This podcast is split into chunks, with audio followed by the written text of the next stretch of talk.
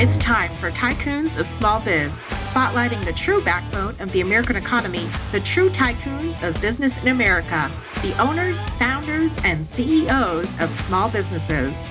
The show's hosts, Austin Peterson and Landon Nance, are registered representatives of Lincoln Financial Advisors Corporation, a broker dealer, member SIPC, and registered investment advisor. The views expressed by your hosts, Austin and Landon, are not necessarily the views of Lincoln Financial Advisors. Backbone Planning Partners is a marketing name for registered representatives of Lincoln Financial Advisors. Now let's lean in as Austin and Landon connect with this week's Tycoons. Good afternoon, Tycoons, and welcome to today's episode of Tycoons of Small Biz. I am your host here, as always, Austin Peterson throwing you a bit of a curveball today. I'm coming to you live from Landon's office in Las Vegas, Nevada, and Landon's not even on the show. So uh, we're, we're throwing a bit of a curveball, but uh, we're excited to have on the show today Dan Beck, co founder and CEO of 401 Go. Before we jump in and talk to Dan and have Dan tell us his entire life story, I'm just going to take a quick second and explain what we do here at Tycoons of Small Biz. So, if this is the first time that you're listening to our, our uh, podcast, we are a small business radio program or podcast by small business owners for small business owners. And really, the reason we do this is that Landon and I truly believe that the small business owner is the backbone of the American economy. And we feel it's important that we give them an opportunity to tell their story and, and highlight them as best we can. Landon and I are both small business owners, but we're also members of families that are multi generational small business owners. And we we truly believe in in the small business owner and their community. So with that, we started this program in May of 2020. We're coming up on our 100th episode, and we're excited to have a true tycoon on the program today.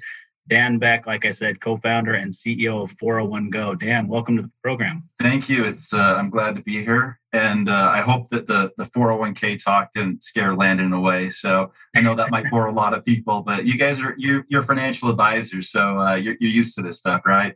Yeah, exactly. We're we're definitely investment professionals, and and if anybody, any of the guests that we've had on the show, like I said, we're coming up on our hundredth episode.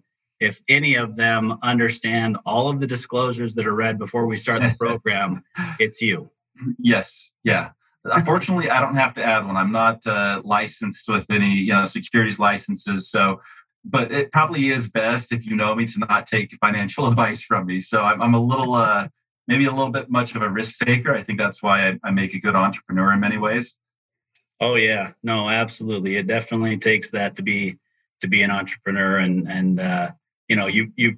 I know that you've got a partner, and maybe he's the one who kind of keeps you grounded and and uh, you know puts the processes in place, et cetera. So we'll we'll definitely open that up and explore that as we jump through the program. But yeah. before we we kind of get into the nuts and bolts of 401 get 401 go and what it is that you guys do, we typically have our our uh, guests tell us a little bit about themselves personally. So tell us, you know, where you grew up, what you studied in school.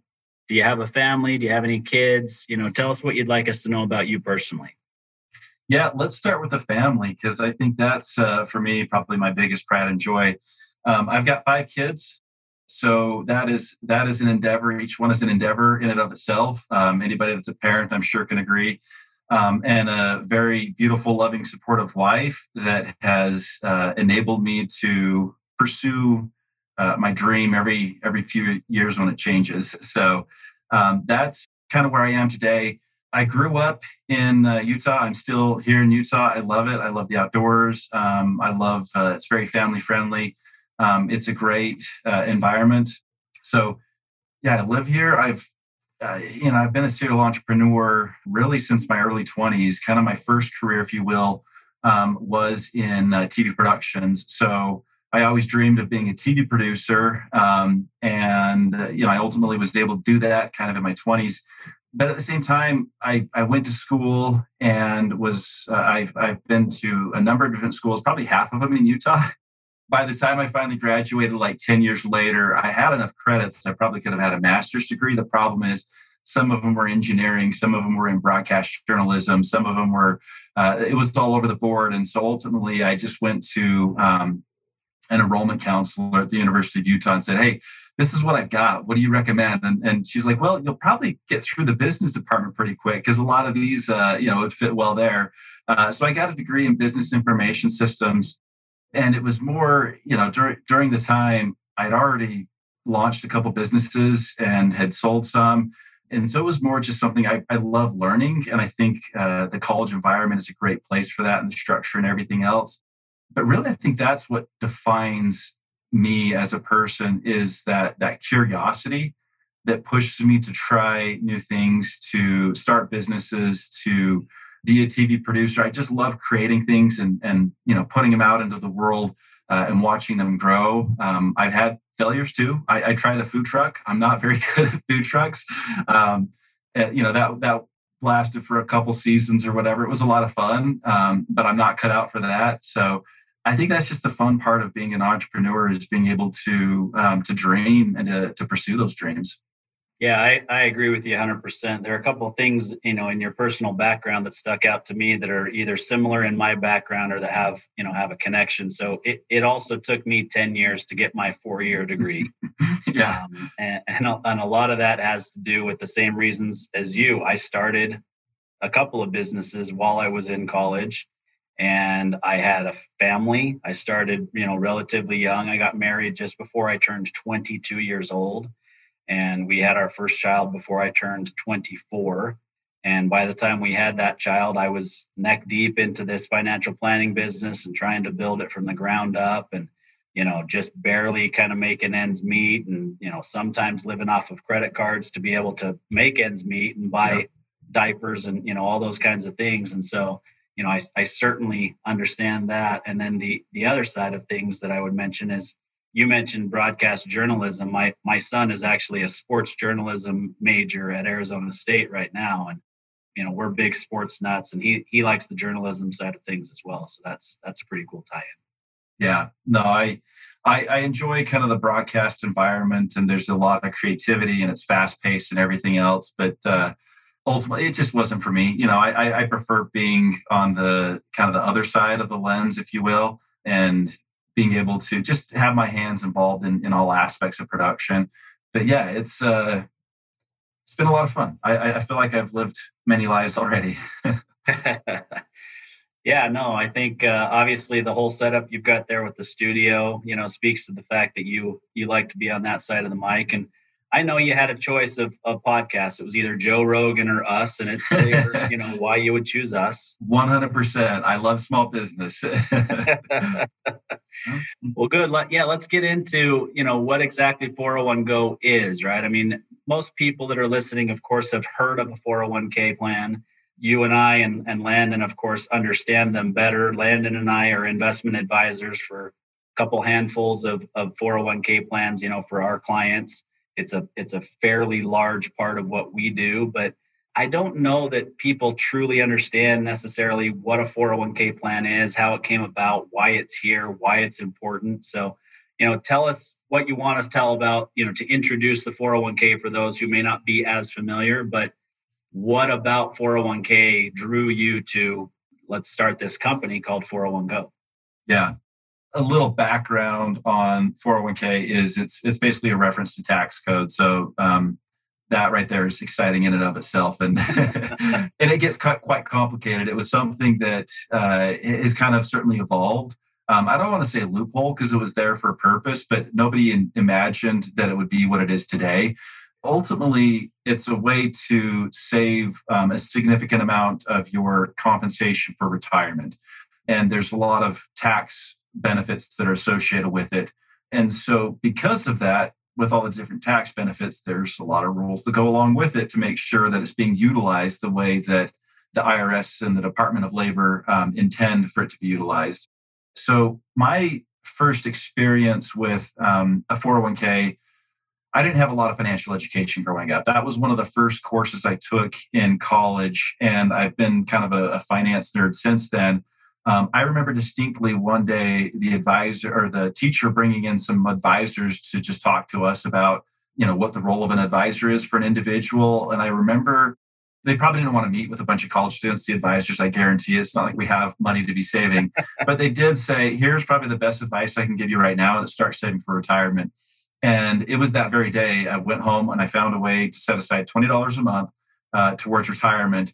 Um, and that was really my first experience with investing and everything else. And that's the way that I see the 401k.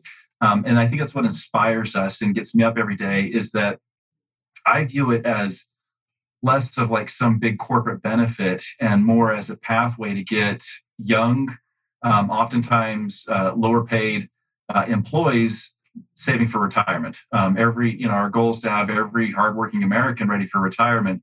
Um, and the 401k is probably the best way to do that. So the first time I set it up was one of my first businesses. I was writing checks to Uncle Sam that were honestly bigger um, than distribution checks I was paying to myself. So I was reinvesting just about everything I possibly could back into the business.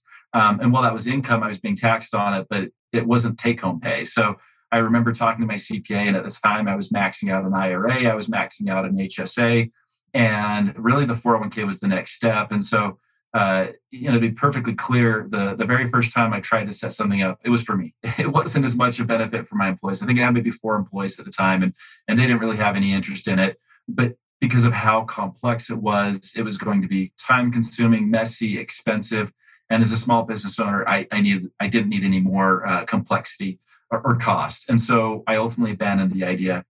Several years later, I was, you know, involved in a handful of other businesses. Company had grown quite a bit, and kind of at that point, my focus was really I was investing just about everything I possibly could into, you know, one business endeavor or another. And so I wasn't really using even an IRA at that point. And and but I still wanted to set up something for uh, my team, just knowing that really the success that I enjoy is dependent on them and kind of that environment and having a positive culture. Um, so the second time I tried to set it up, it was truly for the benefit of um, everyone within the organization. And I kind of found the same thing. It was still just as messy, still complicated, and still expensive.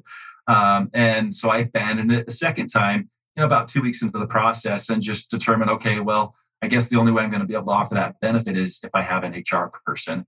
And you know, a few years after that, I, would sold a few businesses to my brother, um, who is also uh, you know business partner.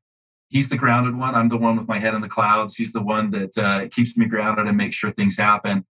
You know, we were kind of discussing our options and and really decided to focus on um, 401ks and making them accessible for small businesses. Uh, you know, about half of working Americans don't have access to a, a retirement plan. And that's oftentimes because they're working for a small business. And so we knew that if we wanted to kind of leverage the power of what a 401k could do in terms of inspiring somebody to get started on that road to retirement, the 401k was the best way to do it. And in order to do that, we had to close the accessibility gap for small businesses. So we built a, a tech platform. Um, by we, I mean mostly my brother and you know a handful of engineers that is a full stack uh, 401k designed for small businesses. So we've really built something very transformational that hasn't happened in the retirement industry. And now we're in growth mode. This is the first time I've, I've been involved in a company that's venture backed, and you know we've gone the VC route, um, and you know the, and that's where that's how I got here today. Yeah, no, I think it's it's a cool journey. So when exactly did you guys launch initially? So we started researching it in 2017. Um, we launched toward the end of 2018 um, and have since grown considerably. Last year, you know, I want to say it was about um, 4x growth, and uh, we've just been growing very rapidly. We have everything from a solopreneur, you know, we have hundreds of those on the platform, upwards of employers with 500 or more employees. So um, there's been a lot of growth in the last year. Yeah, it's interesting. So, I mean, obviously, this is my industry, it's my bread and butter, so to speak. And I've been doing this for 22 years now. And, you know, I think one of the biggest frustrations that guys like me have, and I'm, I'm even on, I would say, the older end of everybody that wants things to be more techni- technology based than they mm-hmm. have in the in the past, right? Um, but it drives it, it, drives me nuts because the the financial industry as a whole. So it, it could be 401ks, it can be investment platforms, it can be life insurance, you know, disability insurance, all that. The, the technology is pretty far behind a lot of the other stuff that's out there, right?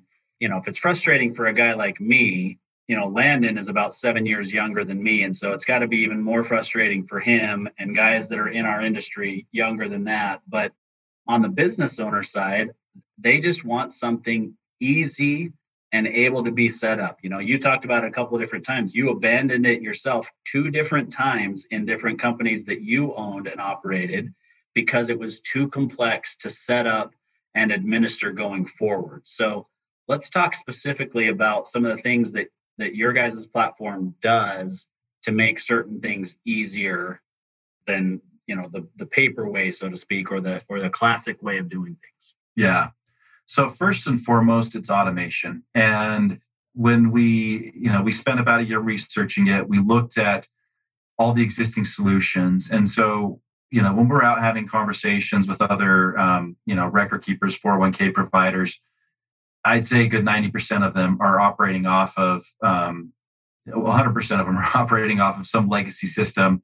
Uh, is probably the biggest and everybody's using that for something. And so the, the challenge is we're going to be limited by that platform that we're sitting on top of. And we can make you know some of those user interactions digital but if the back end administrative side of things um, can't be automated then we we can't reach the cost savings that we needed for a small business. So just to kind of explain that in context, it takes about eight weeks um, for a, a small to medium sized business to set up a 401k. And the reason why is because they're working with um, several different service providers and, and navigating the complexity of that, all the contracts, fee schedules, everything else. Um, it can get messy. And to compare that, you can set up something on 401 Go um, in as little as 10 minutes. Uh, and it's it's fully automated. So the document creation, um, everything, you know, uses e-signatures, and and that's the start. And throughout um, the ongoing administration, the user experience, rolling funds into the platform, um, every aspect of it is fully digital. I was shocked uh, this summer. I went to um, kind of a conference on um, uh, like a fintech conference and somebody who was like the VP at Google's, um, I, I, can't remember, banking side of the business, was talking about how today it was less than 2% of transactions actually are fully automated from beginning to end, meaning that you know 98% of everything that's happening at a banking or financial institution level, there's somebody's got to push a button, a spreadsheet that needs to be uploaded, a document that needs to be manually filled out.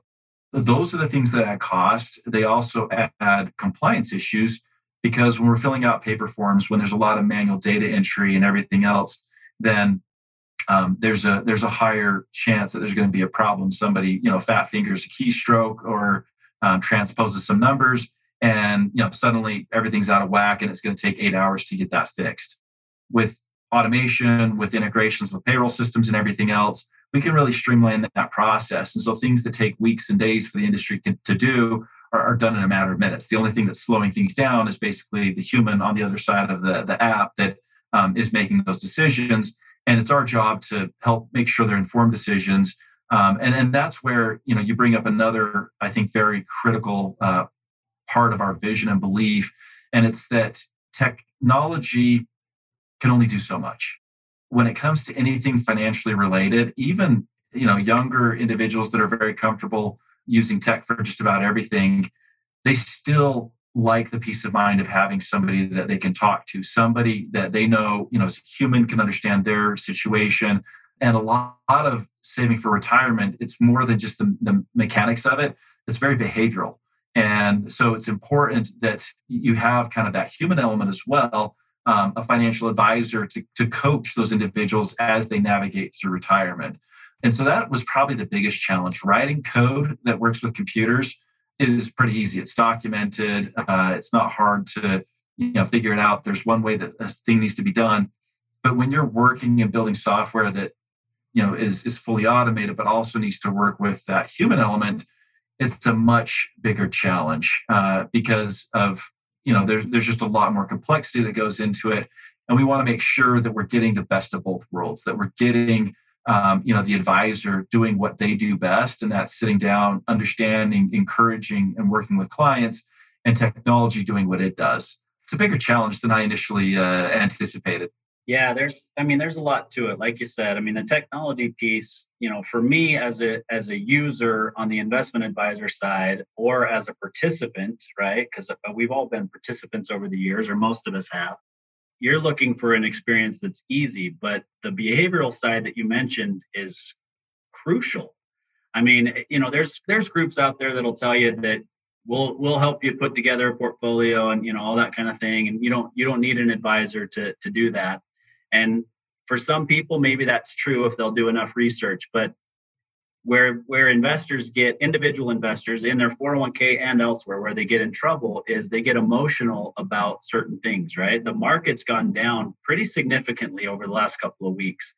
And what happens is an individual investor that doesn't have advice from somebody who's viewing it logically or mathematically rather than emotionally watching the balance of their own 401k going down they they tend to make an emotional decision get scared and pull out of the market and then they wait until the market has rebounded significantly to go back in.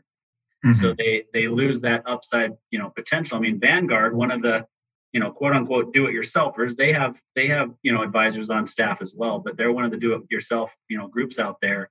They put out a study every year and it shows over and over and over again that the individual investor without an advisor gets a 3% lower return on an annual yep. basis than one that works with an advisor and it's truly that behavioral side of things that you're mentioning yeah and and we see that in in uh, and I think this is one thing that's exciting about what we're building is you you have an idea from the very beginning of we need to build a platform, we need to make it be high tech as well as high touch. But then after you know two three years of running it, we can actually see user data that supports those initial um, ideas.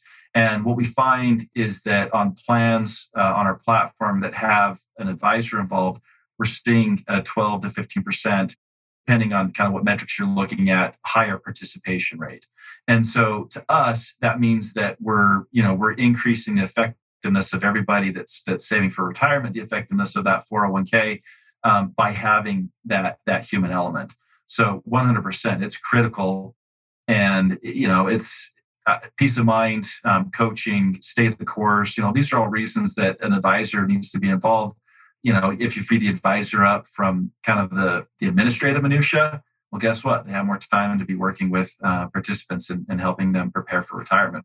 Yeah, yeah. From my side, I think that's the that's the key, right? If if I have to spend less time handling the administrative side of things because I'm filling out actual paperwork or paperwork's being filled out, but then I'm having to email it or get it to my assistant yeah. who then sends it to, you know, it's just it takes more time versus I can do an education meeting with the with the participants and talk about whatever some of the things that you just talked about the importance of yeah. participating putting more in starting early you know not being emotional about your about your investment decisions not watching it every single day mm-hmm. but realizing that this is money that you shouldn't even be touching until you're at least 59 and a half and so this is you know this is a long-term investment it, it's just the the biggest key is really start early Yes. that, that's huge. I remember when I first got into this business, I would carry a little card, excuse me, a little card around with me, and it would show two different scenarios. One that was fully funding an IRA at the time. So when I started, the max you could put into an IRA was two thousand dollars a year. Mm-hmm. Right now it's six thousand, but or sixty five hundred. So, but they, it, I would show one person that would do two thousand dollars a year from the time that they were eighteen to thirty, and then they stopped. They got married, started having kids, whatever, couldn't afford to do it any longer. Versus somebody that waited until they were 30, put the same $2,000 a year in, but they funded it for 35 years from age 30 to 65 when they retired. Mm-hmm. And the one that went from 18 to 30 for 12 years and stopped had more money at retirement. Yeah. It's that compounding interest. And I think that's the exciting thing. One of the first companies that we put on the platform what is a you know a, a warehouse business, and we had um, warehouse workers that were making you know twelve to fifteen dollars an hour, and multiple uh, you know several of them have stopped by afterward just to say hi and check in, and um, a couple of them inquired about their 401k. And you know when they see that hey it grew from three hundred dollars, which doesn't seem like a lot, to five hundred dollars, suddenly they're like, I didn't have to do anything, and I now I'm now two hundred dollars richer. um, like that it was a light bulb moment and some of these uh, i still see from time to time and i've been it's been interesting to see that they've really taken beyond just the 401k and interest into finance. Uh, you know they're investing they're trying to learn about markets. They know the difference between active and passive and and uh, etf versus traditional mutual funds. And and this is all because of just that little um, simple very uh, you know real uh, lesson that came from seeing compounding interest in, at a personal level. Um, so I think that's the power of what we have, and that's why um, our vision is far broader than just 401k because it's not enough to get somebody saving but how do we continue that especially with you know employee turnover as high as it is? Um, you know it balances voluntary turnover between 25 to 30 percent on an annual basis. So, you know, if someone's going to stick around for three, maybe four years and then change employers, there's a really good chance that their new employer won't have a 401k. So, this is an opportunity for us to help that individual keep saving for retirement because that's the goal. Like, even if it's, even if it's $20, um, just staying in the habit of doing it on a regular, consistent basis is going to make a world of difference. Yeah, I mean, I think you really just spoke to one of the misconceptions about 401k plans in, you know, the public in general is that they believe that it's just for the highly compensated or the wealthy, but it truly is a program that's meant for everybody, every yeah. employee to to participate in. Yeah, and it's interesting when we this is something that kind of I discovered, I'd say, the last year, um, just going through and kind of analyzing usage data and everything else. And I remember looking at um, some demographics. It's the lower quartile of age and wage. So these are, um, you know, the the lower 25% when it comes to compensation as well as age. And our participation wasn't quite where I wanted it to be. But then I started looking at the industry average and found the industry average is like 20%. And we're doing significantly better than that. And a lot of people say, well, it's because they're choosing not to save for retirement.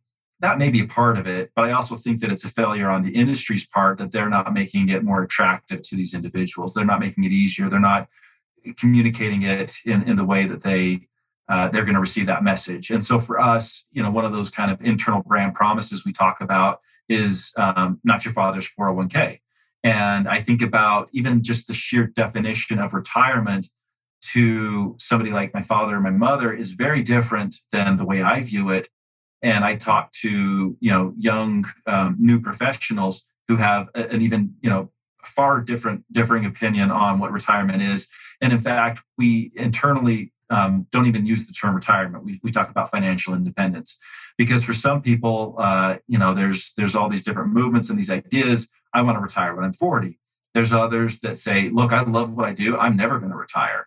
Um, neither of those scenarios fit the government's definition of retirement. And all the products that are designed to support that government definition of retirement is what we have access to now. And so we have to rethink just the sheer concept of what retirement means to our users. And then also, how do we use these existing financial products like 401ks, HSAs, IRAs to help them get to that point?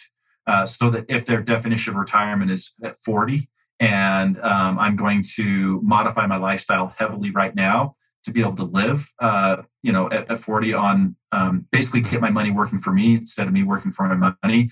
Uh, there's, you know, we want to be a platform that supports that and, and enables that. Yeah, no, I, I think that that's that's crucial. The reality is, it is looked at very differently by the millennial generation versus my generation versus my parents' generation. Everybody does look at it differently, and it's. It, I find it interesting that you guys use financial independence because we use that with our own clients as well for mm-hmm. the same reason. It's everybody. Some of our business owners is where we spend most of our time, obviously, um, and many of them are like, I, don't plan on retiring. All my friends are here at work. Why would I retire? Right? Like yeah. I may want to travel more and work less, but I don't, I don't, I'm not going to just stop working and play golf every day, you know, because mm-hmm. a lot of people view retirement, but it truly is about being financially independent and working because you choose to, not working because you have to. Yep. Yep. 100%. Yeah. So let's take a quick break. We'll we'll hear a quick call to action, and then we'll we'll come back and we'll talk about the exciting world of regu- regulatory changes that are that you believe are coming, And then I want to talk more about uh, you know your past successes and failures because I think that's where we learn the most as entrepreneurs. Sounds great. Hey there, Tycoons. Austin Peterson here, co host of Tycoons of Small Biz. If you think you have what it takes to be considered a tycoon and you're wondering how you could become a featured guest, please follow and then message us at Tycoons of Small Biz on LinkedIn. We'd love to have a conversation with you to see if it is a mutually good fit, and if so, we'll get you scheduled for an interview. If you're unsure about being a guest on our podcast, but are contemplating selling your business over the next few years and you'd like to know what your business is worth, Please also follow us and then message us on LinkedIn for your no obligation, informal valuation of your business. We look forward to hearing from you, and thanks for listening to the Tycoons of Small Biz podcast. And now, back to today's program. All right, Tycoons, welcome back. We are here uh, with one of uh, the great tycoons of small biz out there, Dan Beck, founder and CEO of 401 Go. We've been talking about all things 401k. We've we've hit on a couple of uh, other things, you know, about his background as well that we're going to follow up on here in just a second. But um, specifically, your target market with this is smaller businesses. It's not that you don't yeah. have a platform that can handle larger businesses. You mentioned some earlier that are on there that you know have 500 or, or more employees but your target market is that small business. They're the ones who are, are typically not putting a 401k in place. And so what do you see coming down the pike from a regulatory standpoint? I mean, we've got all kinds of stuff that's in legislation right now going forward that can potentially impact small businesses in a negative or a positive way. So, you know, what are you what are you seeing that you believe is coming on the regulatory front? Yeah, so it's there's a lot of research that shows with a workplace retirement program, so you know, most likely a 401k, if it's designed right, the you know those employees are 15 times more likely to save for retirement through that program than on their own. Um, that's huge. And you know the government we all know social security uh, has you know some some inherent flaws shall we say. And the likelihood of of me or my kids being able to utilize that to the extent that maybe we were promised or it was intended it's just it's just not there. It, it likely won't happen. And so because of that if the government can get more people prepared on their own to kind of take a little bit more ownership in their financial independence, then that's that's a benefit for everybody. And so what we're seeing is, um, you know, California has some really good studies on this as well. Is that somebody that enters retirement without significant, um, you know, that's not ready for it, ends up being, uh, you know, there's there's some significant costs associated with that individual that are being borne by um, the the local government and those taxpayers. And so it's that that concept of an ounce of prevention is worth a pound of cure. The governments are seeing that, and so right now there are 14 states that have uh, that are in some stage of enacting legislation mandating that employers as small as five uh, employees will be required to offer something. To give you some perspective on how that how quickly that's been changing, um, you know, I want to say it was about two years ago. It was maybe only seven, and so seven to ten. So it's been increasing uh, quite rapidly. Um, there's been discussions at the federal level of making this a federal mandate. So let's you know talk about California. What they have there is CalSavers, and these are all essentially you know kind of within the industry they call them secure choice programs. Um, and in California, they have CalSavers, which as of June last year, if you had more than 50 employees you would be required to offer some sort of a retirement program or opt into the state solution, which um, any business owner that I know uh, is going to do everything that they can to avoid any state solution, anything associated with their business.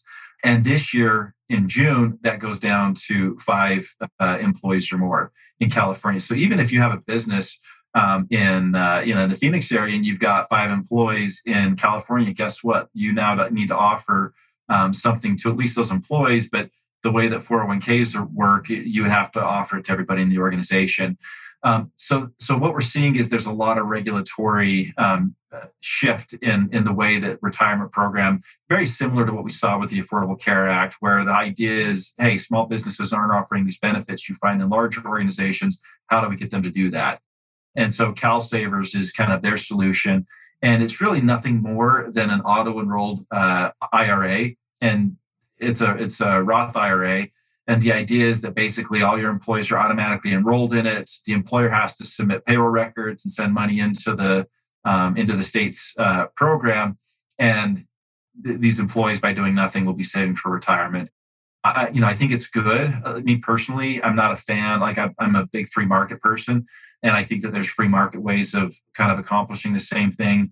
Um, and to California's credit, and I think even Oregon did the same thing, they tried going that route first. They said, okay, let's set up a marketplace uh, for these small businesses to go find these solutions.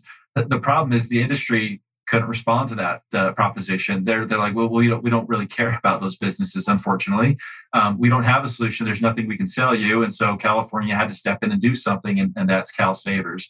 Um, so it is, it, it's, it's difficult because of like personal views and everything else but but there are benefits to these programs and they are having a positive effect.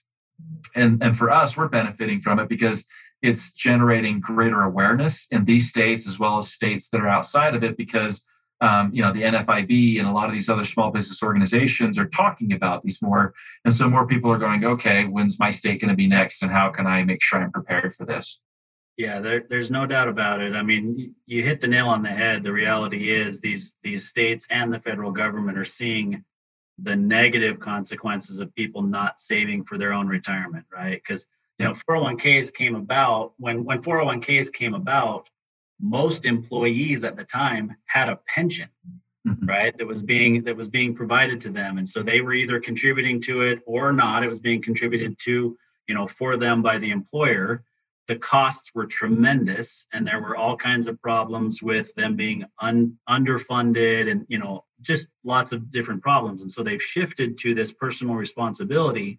There wasn't a great rollout for both the employees and the business owners to understand really what that meant and what the personal responsibility is on that side to go ahead and fund that on your own right? Because the social security system is just like a pension Mm-hmm. But the reality is, it wasn't meant to fund anybody's retirement. It was set up to be what they call longevity insurance for people who lived too long to be able to mm-hmm. help them to have money at that point because they lived longer than they were expected to. Well, back then, that was 19 there that was 65 years old. Today, it's 88 years old, 78 years old. You know, it's a completely different story. And so, they've got they've got some stuff that they've got to solve on the on the social security front and trying to get something uh, solved through the federal government is is never easy. Mm-hmm. but the reality is they're going to have to solve it. Now does that mean they're going to take away the the benefit completely? I don't believe that they will right? But i do believe that the age that you expect to take social security is going to continue to get pushed further and further further back right like that end zone keeps mm-hmm. getting pushed further and further back and so if we're not planning for our own retirement we're, we're going to find ourselves potentially in a, in a world of hurt and you know i mean yeah. I, I see it in my own personal circumstances with my parents right they didn't have the ability to save. They didn't have a 401k plan. They were entrepreneurs. They didn't understand all these sorts of things. They thought mm-hmm. Social Security was going to be enough. And unfortunately, my dad's body broke down and they were forced to retire earlier than expected, which meant taking Social Security early, which meant it was a lower benefit, which meant, I mean, there was just so many other things that went into that. And so here they are in retirement and really just kind of getting by yeah. barely because they didn't they didn't understand what their personal responsibility was to go out and save on their own and, and that's you know you hit on a very um, key point and you know I'm, I'm, a huge advocate of uh, small businesses and uh, we talk to small businesses all the time. Um, and i grew up with friends that had you know the, the, like a little plumbing family business and everything else. And a lot of times these small business owners they're pouring everything and then some into their business. And they oftentimes you know and i think it's they're, they're taking care of their their employees they're you know taking care of their team and they're doing um, there's a huge tremendous benefit to society uh, for the work that they're doing but oftentimes they struggle financially and they're not thinking about you know they're thinking about making making uh, payroll next week. They're not thinking about how much can i set aside in my retirement plan. And so i'd say that as a you know from kind of looking at and again this is uh, this is dan's research so don't quote it but um, in talking to a lot of these small business um, entrepreneurs they're probably less prepared than than many others that are making comparable uh, you know incomes. And it's because they view their business as you know that's their retirement. And, and some of the time that's possible other times it's not. Like you mentioned um, in your you know your call to action if you're thinking about selling your business uh, there's a lot that goes into that. And a lot of uh, employers don't realize or small business owners don't realize that maybe the way they've been doing their you know their tax accounting and some of these other things are going to impact the valuation that they have uh, when they go to sell that business and something that they thought maybe they could sell for a couple million dollars they end up selling for a couple hundred thousand dollars um, because they weren't adequately adequately prepared for that uh, so i'm a big believer in I think it's important for those small business owners, even if they have a business and they think that it's going to be a cash cow, um, and they have an idea of a transition plan and everything else. You know, 401k is a, a great, or, or, just any sort of retirement plan. It's a good backup plan, and and I view Social Security the same way. It's I'm going to do everything I can to prepare, and if there's Social Security, great. That's going to be like, you know, that's it's going to be like my golfing money or whatever. It's just something I'm going to have fun with but I know I've got to I've got to take care of this on my own. I think that's why even a lot of entrepreneurs that are entrepreneurs are driven from that sense of independence, um, and and so it's important that they build that into their financial lives as well. Yeah, there, there's no doubt about it, and you know it's when we talk to our business owners, right? Because you you hit the nail on the head. They're pouring everything into their business. They view that as their retirement plan, right? and sometimes they don't fully understand it and so we we talk to them about the importance of taking some chips off the table let's transfer some of your of your uh, net worth from your business balance sheet to your personal balance sheet. Right? And so that can be done through a 401k it can be done through other other means as well but it, it's just it, this is built for us. We need to we need to get the education out there. And part of the yeah. problem you mentioned earlier is these these larger organizations that are out there you know that that are these record keepers and set up these plans they're not looking for the startup plan right they don't they want to be they want to be picking up plans that have 10 million dollars or more in them not setting up a brand new plan that this year is going to put $20,000 total into it yeah. and next year it's going to have 50,000 and you know it that's not that's not their bread and butter and so it's your technology that allows an advisor and a record keeper and an investment company to do that profitably and mm-hmm. provide a really important service to these employees that really need it and business owners. And, and to clarify too, you know, the industry as a whole, the, the professionals that I um, talk to and engage with, um, even in these large organizations, they're passionate about what they do. And it's not that they don't want to help these small businesses it's that they can't. It's that they don't have the levels of automation the unit economics don't support these small businesses. And i know it's something that they struggle with and it's something they are thinking about more um, we find at a lot of these national conferences there's a lot more discussion around hey how do we help these smaller businesses because there's also um, you know a lot of what we find a lot of minorities are working for um, smaller businesses. And so they're automatically at a disadvantage if those small businesses don't have um, the uptake rates for 401ks that a larger corporation does. Um, and so there's a lot of consequences that extend beyond just you know an owner being able to sock away some money for his own retirement. Um, it, you know, it's it's a it's a very critical part of the social fabric. Um, but that's impaired, you know. But then we have to make sure everybody has access to it. Yeah, def- definitely a good catch. I shouldn't have said that they didn't want to. well, I think I said that first. they, you know, the marketplace, like we don't want those small plans, but um, you know, I want to make sure that people understand it's not not because there's some big evil bankers. I'm sure there are some there, but it's it's for the most part, the unit economics simply don't support it. All right, so let's talk a little bit more about past successes and failures, and I'll I'll give you the choice as to you know what you want to start with, but I think that a lot of our listeners, I mean, our audience is made up of small business owners, and so they they learn quite a bit from hearing about your experiences, both negative and positive. So maybe choose, you know, one failure and one success that that you could share with us or in our in our audience that they would benefit from. I think a lot of the businesses I've been involved in um, oftentimes revolve around an idea that's oftentimes very separate from like what it is I love to do.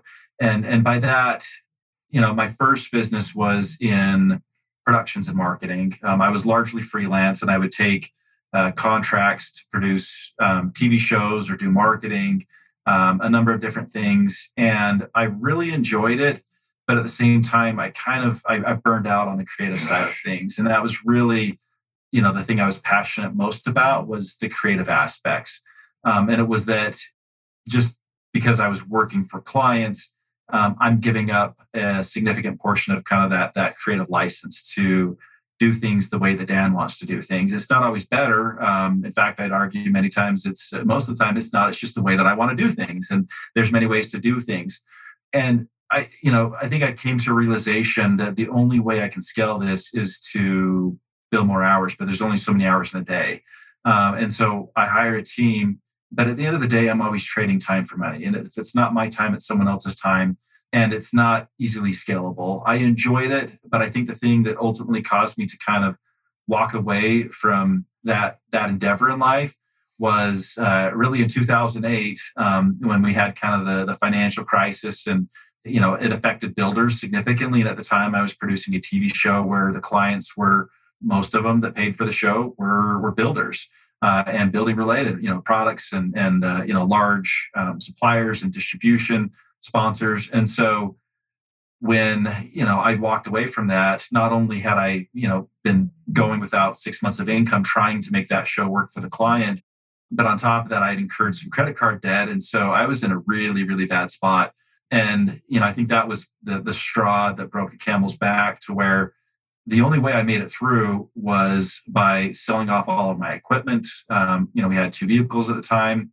We sold the the one that would fetch the most and kept this uh, you know little little kind of inexpensive uh, car.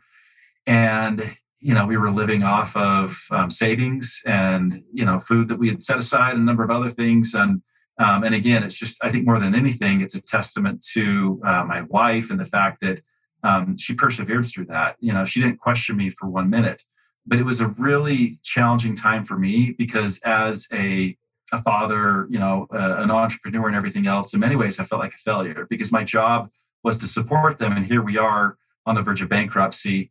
And I felt like at that point, too much of it was outside of my control. I'm, I'm sure there are things that I, I could have done differently to make sure that I wasn't in that situation.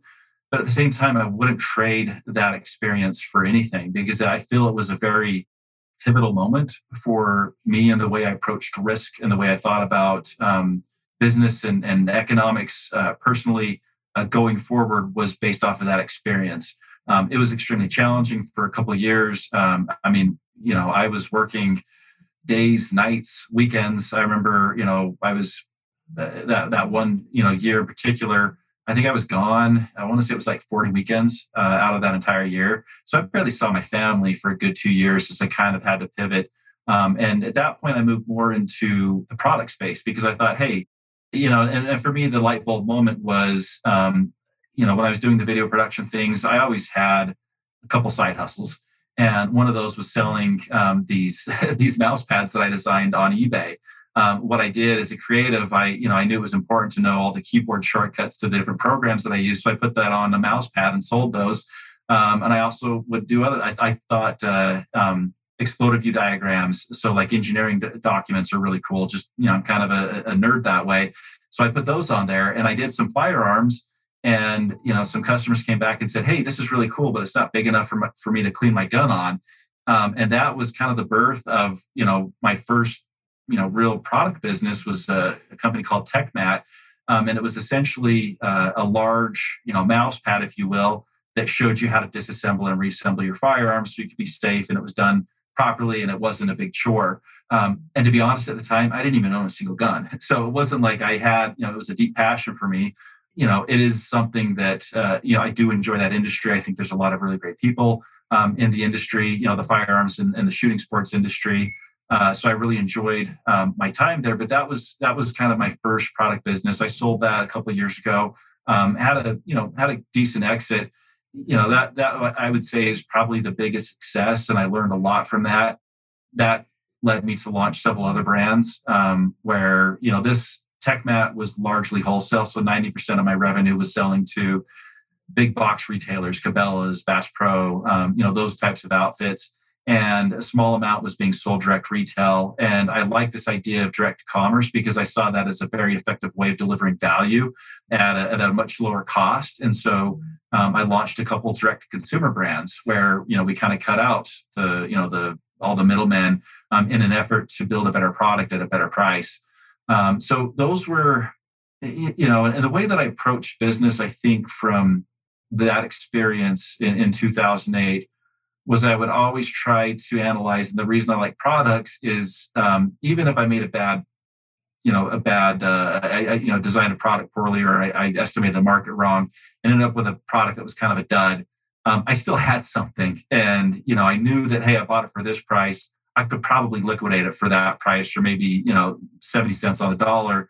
So there's a way of mitigating the downside. And the way that I approach future businesses was how do I mitigate um, my exposure to risk while maximizing the possible return? So, the biggest idea that I can approach while still making sure that if it goes south, I'm not going to be exposed to as much risk or as much fallout as as what the opportunity itself poses. Um, and and products are a great way to do that, just because you know you don't you don't have to take a big risk. So I, I'd say those are the biggest experiences that I learned. You know, the food truck, it was a failure just because uh, it was a it was a crazy idea. We hired somebody that was a really good friend, um, be very passionate about food. Always wanted to do a food truck, but had no business experience. And my brother and I were way too busy to get involved in it.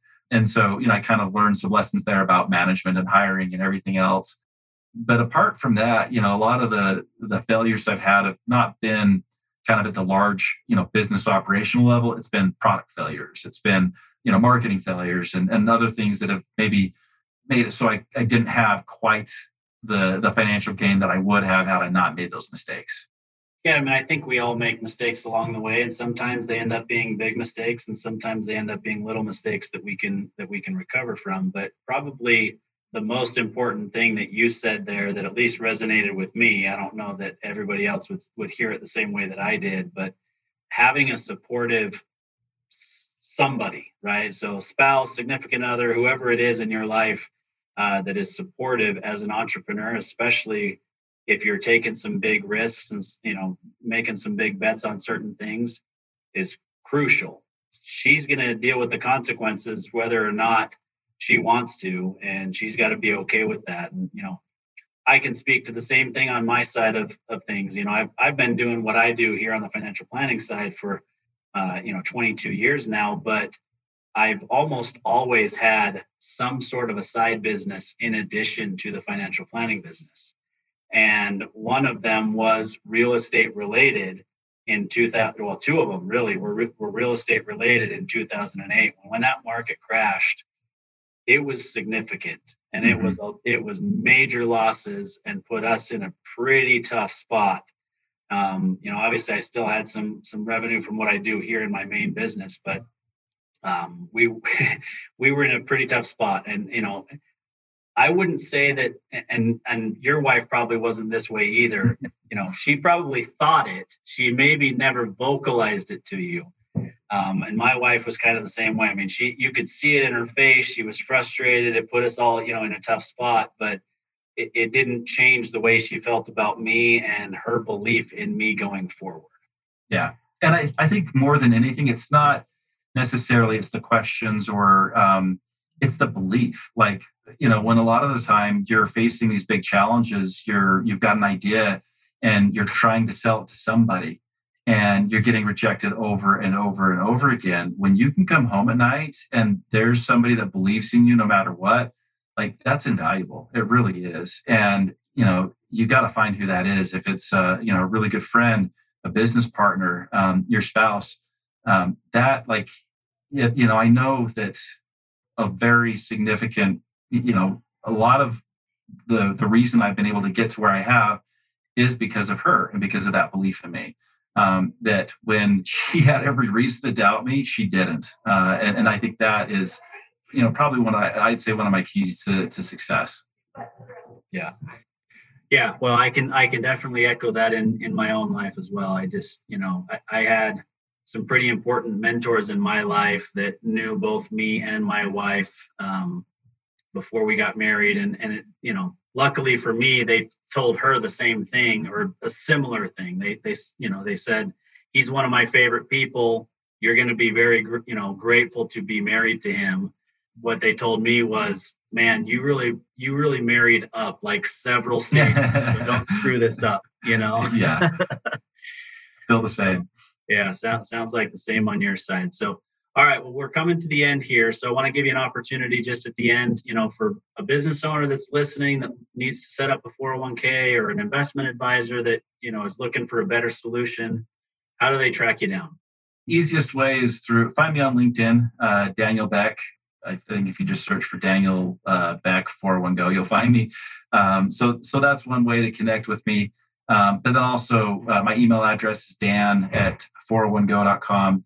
And I think one of the best things, one of the best parts of my day is talking to small business owners. Um, I see a ton of compassion as they set up these 401k plans.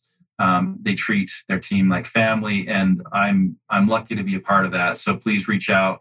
And for uh, you know financial advisors, you know we can't do it. We, we've got to have that human element, and there's no technology that's going to be able to deliver that or replace it. Uh, so please, you know, reach out. Let's find a way to uh, to make this work. Um, you can also go to 401go.com, uh, learn more about what we do, and and find ways to contact us there. Awesome. Well, we I really appreciated the conversation. We appreciated having you come on the show and, and talk about you know a really important topic in in our society. So I'm, I'm glad that we were able to have this conversation, have you on the show today.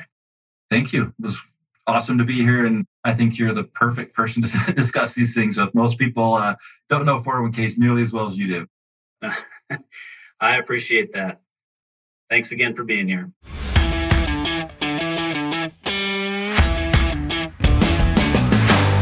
You've been listening to Tycoons of Small Biz, proudly hosted by Austin Peterson and Landon Mance. Austin and Landon are comprehensive financial planning professionals specializing in financial, estate, and succession planning for small business owners. Austin and Landon have offices in Scottsdale, Arizona, and Las Vegas, Nevada, and represent clients in 14 states throughout the country.